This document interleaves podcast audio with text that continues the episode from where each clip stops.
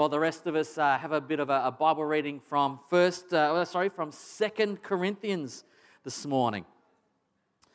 Uh, our passage this morning uh, comes from uh, the second letter to the Corinthians. There's actually probably, if you know the context of this passage, it's probably Paul's fourth letter to the Corinthians. Did you know that? Not just one and two Corinthians, there's another three and a four, and, and, and they've actually been lost. We don't, we don't have them. So this is actually probably, in reality, uh, four Corinthians. The context of this passage this morning that I want to share with you is that Paul, uh, the great missionary, has already been out and has planted the church in Corinth. It's a city in, in, in Greece. So he's already planted the church. He would go out and he would, he would set up in the marketplace or perhaps with some, some Jewish believers if they were there, and he'd gather them together and just start telling them about the good news of Jesus Christ. And he would plant a church. So he's planted a church here in, in Corinth. But things aren't going terribly well.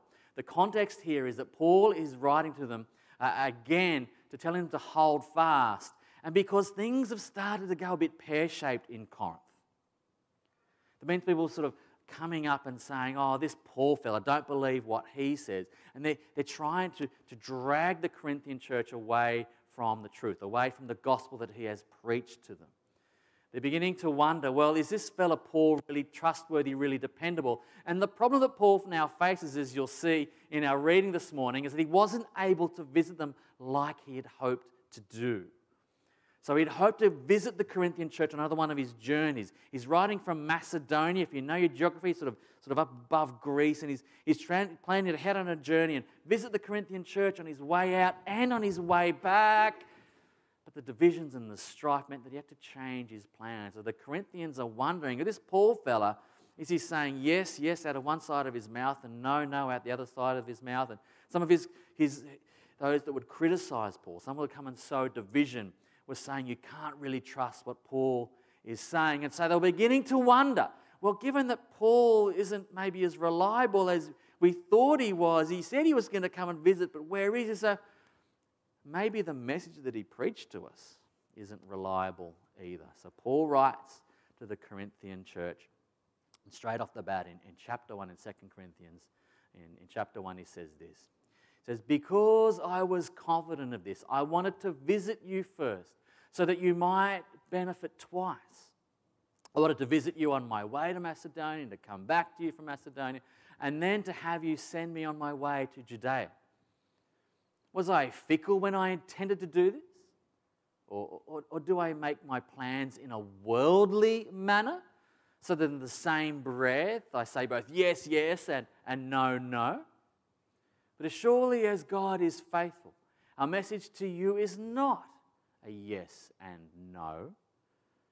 For the Son of God, Jesus Christ, who was preached among you by us, by me and Silas and Timothy, was not yes and no, but in him it has always been yes. For no matter how many promises God has made, they are yes in Christ. And so through him, the Amen is spoken by us to the glory of God. Now it is God who makes both us and you stand firm in Christ. He has anointed us, He has set His seal of ownership on us and put His Spirit in our hearts as a deposit, guaranteeing what is to come. Friends, this is the word of the Lord. Thanks be to God for it. Let's pray.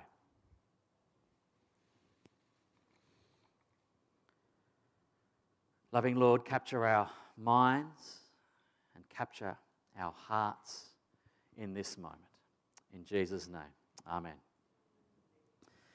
Well, friends, whether it be in, in business or in work or in the church or just in, in life in general, it does seem, doesn't it, that, that there are people who we can't really rely on. There are people who make promises that they either can't or won't follow through on.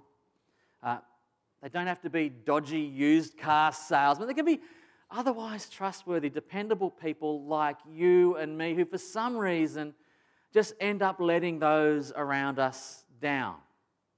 They say one thing, but they do another. It can be incredibly frustrating, it can be incredibly deflating, I find, when people say one thing and do another. We've seen it uh, all the way through our lives, I think, with kids' sporting teams when they, they sign a kid up to play in your kid's team, and then halfway through the season, they just stop turning up and leave the rest of the team in the lurch. Many of us will have experienced this in, in the workplace when work colleagues fail to follow through, fail to deliver on the promises they've made. And of course, we, we see it in the church as well when people commit to a certain ministry but, but don't show up. It can be incredibly frustrating, it can be incredibly deflating. It can sort of take the wind out of our sails. I always like to think a, a, a good little motto for life is if you say, you do. If you say, you do. It's a, it's, it's, it's, it's a common part of humanity of this of this fallen state, this fallen world in which we live. In the modern day and age, I think we've grown understandably leery of the promises we see. Promises like when you answer the phone and they say, I'm not trying to sell you anything. Yeah, okay. Or this will only take a minute. Have you heard that one before? It'll only take a minute. Or uh, looking at some of our medical fraternity, this won't hurt a bit or get ready for summer with the Abtron 2000, or, uh, or perhaps over these last few weeks, of course, if I'm elected, I will. If you think I'm simply ragging on the poor old pollies or the salespeople, we as church need to admit that the church has often let people down as well, haven't we? The church has often failed to follow through on its promises. The church has often let people down, uh, often with tragic circumstances. So we're all in the same boat. We've all let people down. It just leaves us wondering is there any such thing as truth at all? Truth today is a concept that is being undermined. You hear people say, Well, I'm just living my truth, and you can live your truth, right? Please don't fall into that line of thinking. There is no your truth and my truth. There is simply God's truth and a whole heap of opinions. They say the first casualty of war is the truth. And I think we all stopped believing what the Kremlin said many generations ago. But even in our news from the Ukrainian uh, authorities, we have all sorts of false propaganda being pumped out. Did you hear the one about the Snake Island guys who told that Russian warship where to get off before being blown to oblivion? It, it never happened. Or the ghost of Kiev, that fighter pilot that shot down all those Russians. Did you hear about that guy? Never happened false propaganda and reputable news sources continue to report these stories. Reputable and news sources these days seem to be contradictory terms, don't they? And over the last two years, of course, throughout the COVID dilemma, unless you are saying something that fit the authority, the narrative, fit the prescribed opinions, you'd find yourself downranked and uh, shadow banned, if not outright banned and, and mocked and scorned. So it does leave us, I think, as a Western society, tragically grasping for truth, wondering, is there any truth left? I heard the wonderful Christian author by the name of Os Guinness. If you've read any of Os Guinness's work, he's a wonderful Christian thinker. And he said, Western society is like a cut flower in that it is slowly dying because we've come adrift of our Christian heritage. We're living off the vapors, off the fumes. We're living off the capital of our Christian heritage. The fact that we are, for the most part, here in Australia, able to trust one another in business, to, to people to follow through on their promises in, in society, to, to follow the road rules. It doesn't just happen, it, it comes as a result of the Western world's foundation in the gospel and the good news of Jesus Christ. But we've turned our back on God, turned our back on the gospel.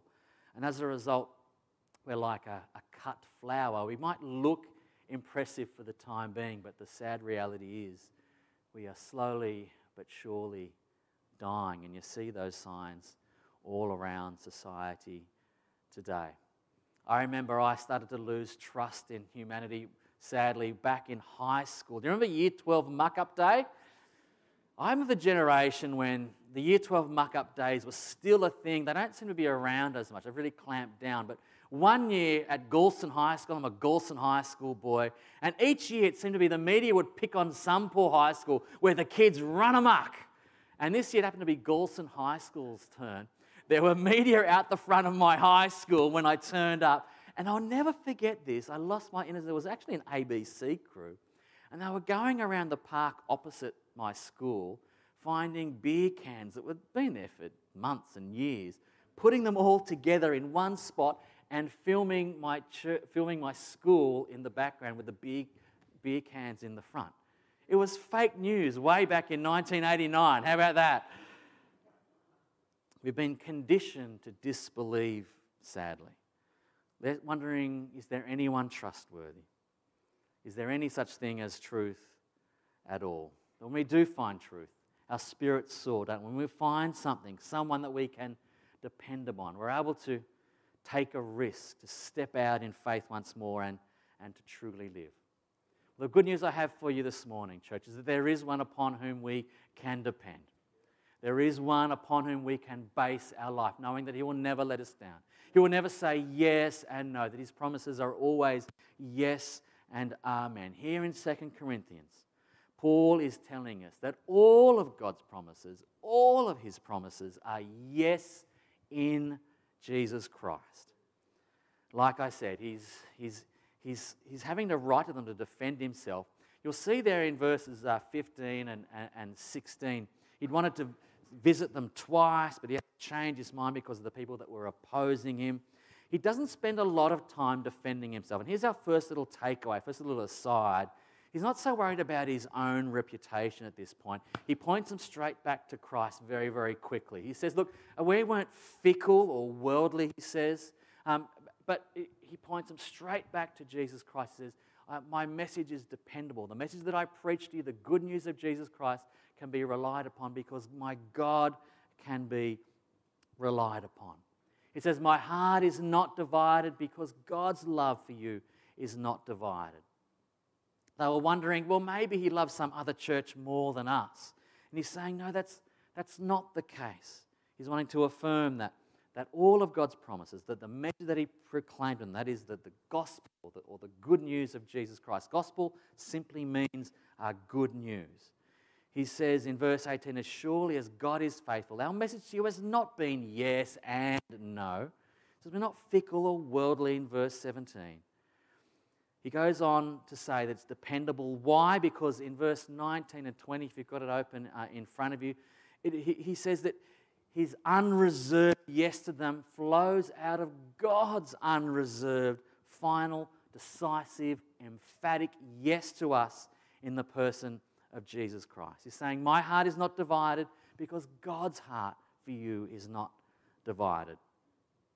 He, uh, he, he says that Jesus is the ultimate truth. He is the only truth uh, that matters. Jesus is the promised one, the one that the people of old, from the old, what we call the Old Testament, the old Jewish tribes looked forward to and, and waited for. He is the, the promised one, he is the anointed one. Jesus is God's great yes to the world. I read a story uh, this week of a pastor, a minister who visited an elderly gentleman who was, who was bedridden. He, he, he couldn't get up, but he had his Bible uh, open in front of him. And the minister noted that down in the, in, in the margins of, a, of his Bible, I love to see a Bible that's written in and highlighted and maybe even torn and patched up because it means it's been well read. This was one of those Bibles, and it had down the margins proved, proved, proved. And the minister asked the gentleman, What's all that about? And he said, Well, I can't do very much, but, but I can look back over my life and read God's promises in His Word to us. And he had written, proved, as a result of what he had personally experienced in his life. Wouldn't that be a good thing for us to do when you're reading your Bible? Look back over your life and say, God has been faithful. He has kept his promise here. God keeps his promises, he fulfills them all throughout the Old Testament, you'll read they are fulfilled in Jesus Christ. I also want you to see a connection here in verse 20. If you've got it open in front of you, verse 20 is an important little connecting verse. Paul goes on to say that yet all of God's promises are yes in Christ. In Jesus Christ, He is God's great yes. But he says, and so through Him, the Amen is spoken by us to the glory of God. God says yes to us in Christ, and we respond with Amen. We respond with Amen. Amen is, is a Hebrew word, and it's been transliterated into, into Greek and then uh, into Latin and into English and into many other languages as well. Did you know that it's been said that Amen is probably the best known word in all of humanity across all of the languages. Amen is Amen in English, it's Amen in Latin, in Hebrew. It, it, it, is, it is a word that is known around the world, and it means a very strong affirmation. Sometimes we think Amen just simply means, oh, well, my prayer is finished now. That's not what that word means. It doesn't just mean I've just prayed that prayer or I'm finished, Lord. It, it actually, it's like an exclamation point on your prayers. It means I affirm what has just been said, or what has just been said is true. It's almost identical to the Hebrew word for believe or for faithful. So it's an expression of absolute trust and confidence. So don't just sort of let your amens roll off your tongue at the end of prayers unless you agree with what the person at the front has been praying. It's an important word. It's an emphatic statement at the end of a prayer that says, Yes, what that person has said is true. I believe it and I want to own it for myself. And have a look there. Why do we say uh, Amen? We say it in Christ. You'll notice a lot of preachers, we, all, we say our prayers in Jesus' name. Uh, we, import, we, as followers of Jesus, name things in Christ. We name all of these things in Jesus' name. His name carries weight and authority. Uh, and, and, why? Uh, to what end at the end of verse 20 there? It is for the glory of God. For the glory of who? For the glory of God. It's not for our own glory. That is a radical concept in these self absorbed times. We don't say our prayers simply to get things for ourselves. We, we pray that God's kingdom might come here on earth, that His will be done here on earth as it is in heaven for His glory we speak, we pray, we live for God's glory, not for our own. This is a radical concept. To be able to get up in the morning and to say, Lord, I'm not living for my glory. I read a wonderful post from a wonderful mate of mine just on Facebook. It can be a good tool from time to time. And it was of a minister, a retired minister, looking back over his career. And he said, from the moment he was ordained, he was caught up in this world of bringing glory to his church, his patch, his congregation, his own ministry. It's a real danger, even for ministers, people who get to get up here and pontificate. It's a real danger. It's a danger for all of us that we're not living for our own glory, um, but for God. So, that little phrase there at the end of verse 20, we, we do this for the glory of God. In verse 21, he affirms that it is God who makes us stand firm, uh, that He's given us His Spirit, He has anointed us with His Spirit. There are several flamboyant gifts of the Holy Spirit, but I reckon the most amazing, the most impressive is that the Holy Spirit enables us to stand firm for Christ. My heroes, my superheroes, are those men and women of the faith that have lived a lifetime following Jesus through thick and thin and have not been drawn to the left or to the right. He enables us to stand firm. He even declares that we have been anointed, that we have been anointed. Now, this word anointed carries a lot of weight as well. Friend, did you know that if you are in Christ, you've been anointed?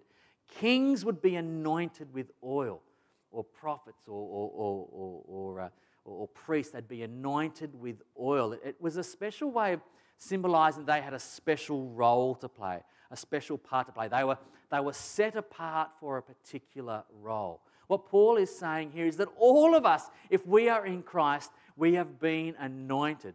Elsewhere in the New Testament, uh, the Apostle Peter in 1 Peter chapter 2, verse 9 says, We are a royal priesthood. If you think that you don't have a particularly important part to play in God's church, think again.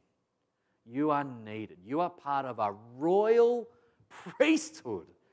If you are in Christ, you are part of this special royal priesthood to the world. The priests represented God's to be. That's why this word priest is a as a Protestant minister, we don't call ourselves priests. We only have one high priest, that is Jesus himself, who represents us to God.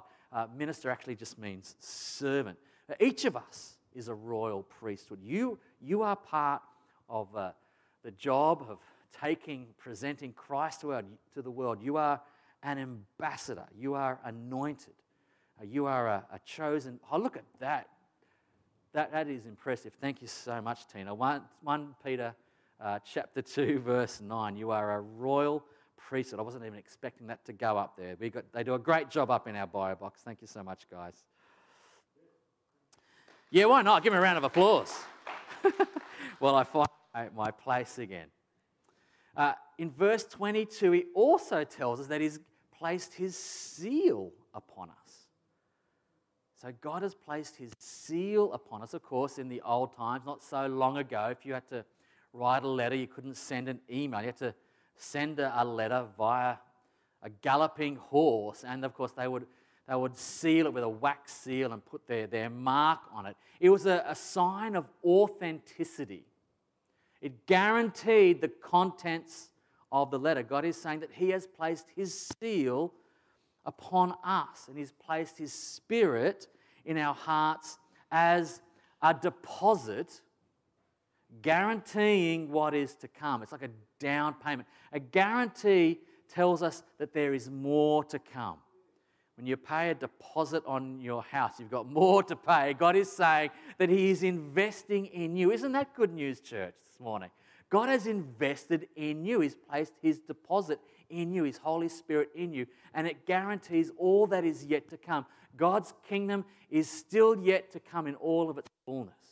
We live in the, the in between times of the between the now and the, and the not quite yet. God has won the victory for us in Christ, but there is still more yet to come when He will put all crying, all pain, all suffering, all death, put an end to it all. That is what is yet to come. But for the time being, He's given us His Holy Spirit. It's just a deposit, it's a down payment of what we can expect when Christ comes again and puts all things to right. So God has kept his promise. He's put, his, put a seal upon us, given us his Holy Spirit to help us to stand firm as a down payment, guaranteeing what is to come. But I want you to know, church, that keeping your promise can often be, can often be hard and it can often be costly, can't it? I read this week, uh, one of my favorite people from history is C.S. Lewis, a wonderful Christian. He tells of a, a time when he suffered terribly as a result of having made a promise. He made a promise to a mate during World War I. C.S. Lewis fought in the, in the Great War. And he made a promise to the digger beside him, and, who was worried that if he was killed, his wife and his young daughter would not be cared for. And C.S. Lewis made him a promise that day that if anything were to happen to him, he would look after his family. Tragically, as the war progressed, that was indeed what happened. This man was indeed killed, and C.S. Lewis committed himself to caring for this man's family. The trouble was, his wife was a particularly ungrateful sort of a person. She became bitter. She was ungrateful and rude and arrogant and, and domineering. But through it all, C.S. Lewis kept on forgiving her. He refused to let her actions become an excuse to renege on his promise. So too, God does the same for us. He refuses to let our actions, our hurtful words, stop him from following through on his promise to us. And it was costly because it cost his son his life, doesn't didn't it? We're just coming out of the Easter period and we remember God's promise. He kept his promise to us in Jesus Christ. He broke into the world in the form of a son of a, a carpenter from a little hick town called Bethlehem, who paid our price, who died in order that we might live. And having emerged from another Easter, we remember that it wasn't just Jesus' death that guarantees God's faithfulness and his trustworthiness. We also remember that he rose him from the dead as proof. I read the story of a renowned artist from the 1800s, a well known artist that was traveling through Europe, but he lost his passport. He came to a, a checkpoint and was trying to convince the border guard of who he was. Don't you know who I am? You know, but the guard said, We have many people here so who claim to be someone that they are not. But he was insistent, I, I am who I, who I say I am. And the guard said, Well, all right, I'll give you a test. See those peasants standing over there in that square? I'll let you pass if you can draw for me a, a wonderful image of these, of this, of what you're seeing. So took out a pencil and a bit of paper and very quickly, very skillfully produced a, a wonderful little work of a representation of the exact scene. He did it so skillfully, so quickly, that the border guard was convinced that he was indeed who he said he was. You see, his work confirmed his word. His work confirmed his word. So too it is with God. His work in raising Jesus from the dead confirms his word to us.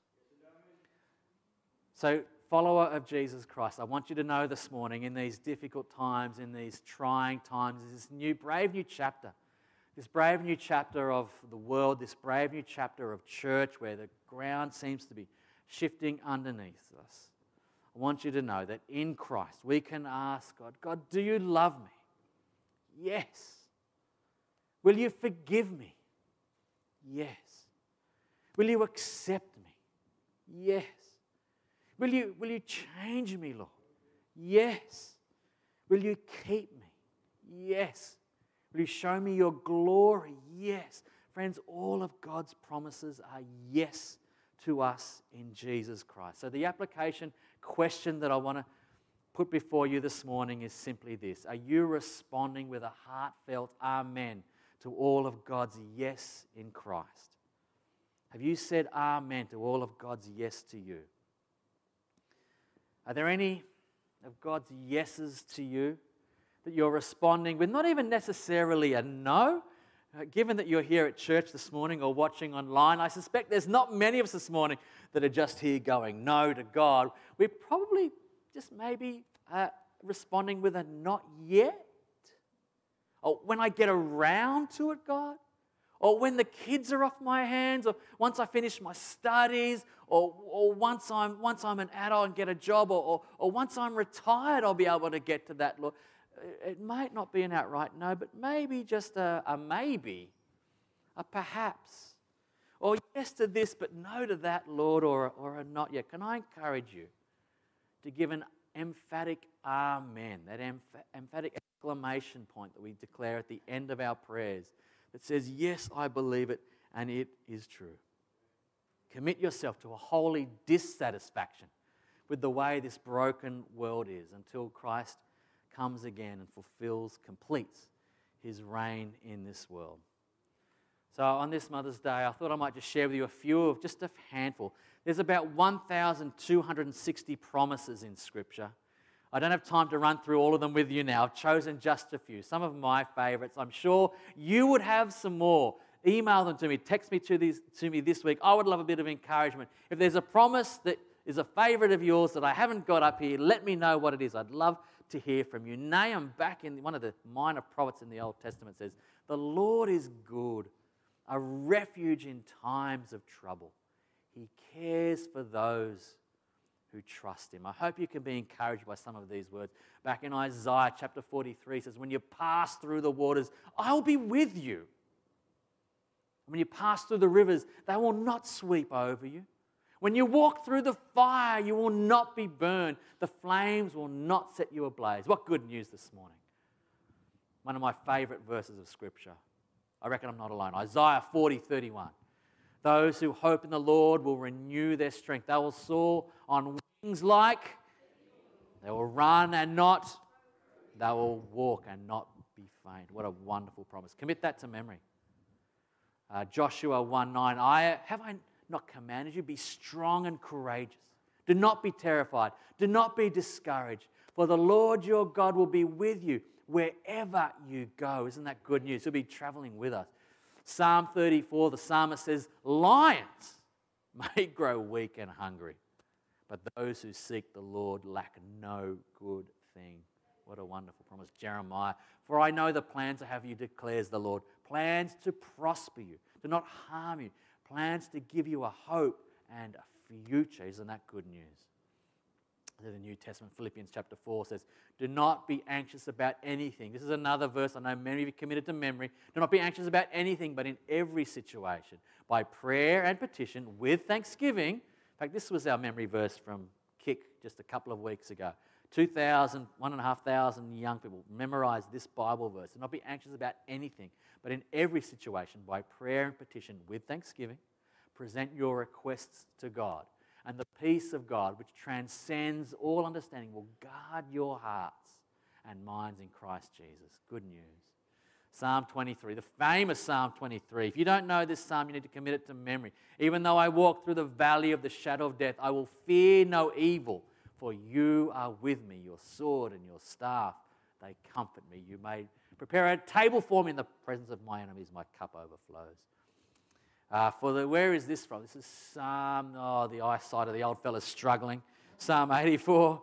Uh, for the Lord God is a sun and shield. The Lord bestows favor and honor.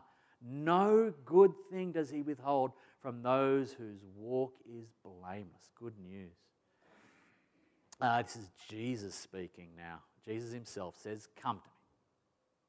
All you who are weary and burdened, and I will give you rest.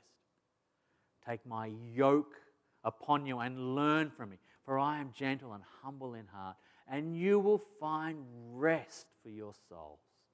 For my yoke is easy and my burden is light.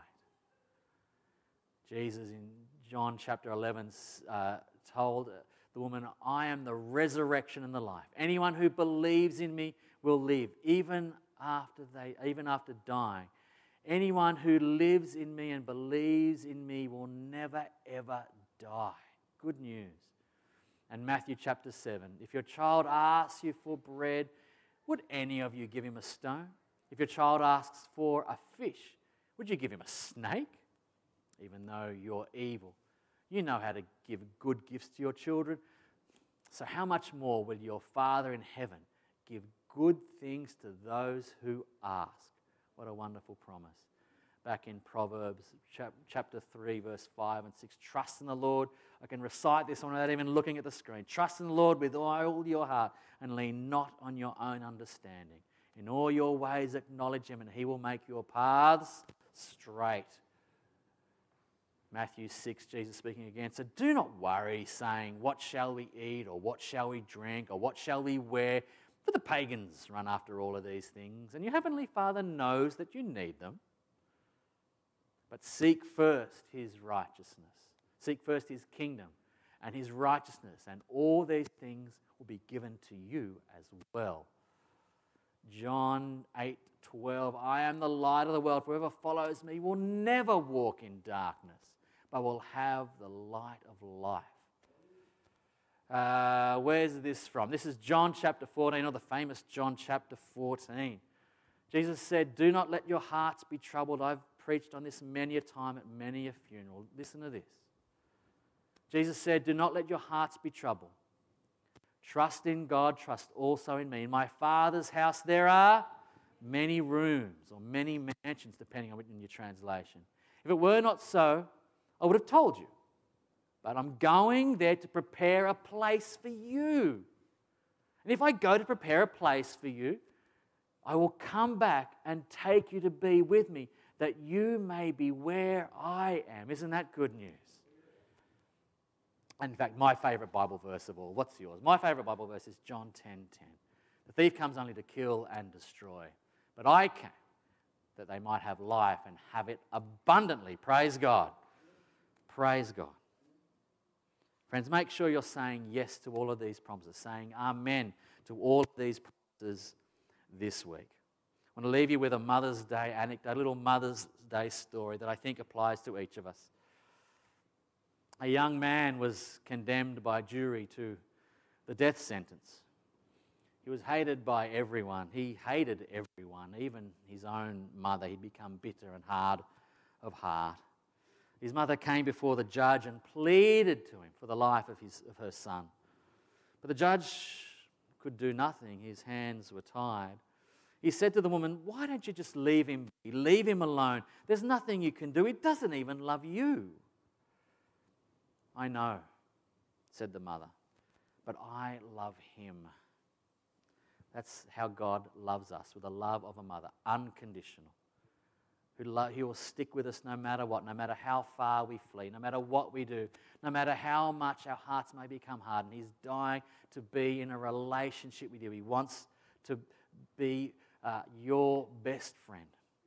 He wants to be your God. He wants to be your Savior. Friend, won't you add your Amen to God's yes in Christ to you this day? Let's pray.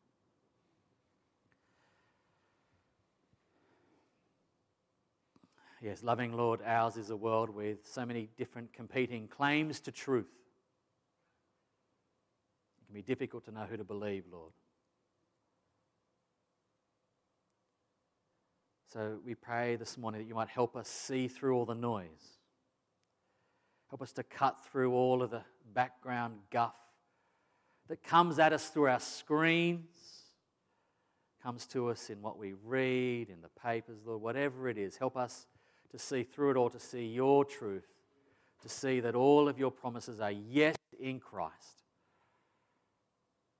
Help us to lay claim to those promises, to own them for ourselves, and to respond, Amen. Put an exclamation mark on all of your promises and say, Yes, I want to own this for myself, Lord. Yes, I believe it. What has been said there is true, and I affirm it, Father. Thank you that your love for us is like the love of a faithful mother who never gives up on her child. Help us to yield our lives, to surrender our lives this day, and thereby to live in Christ with you. A, a, life abundant, life in all of its fullness, in this life and the next. And all the people said, Amen.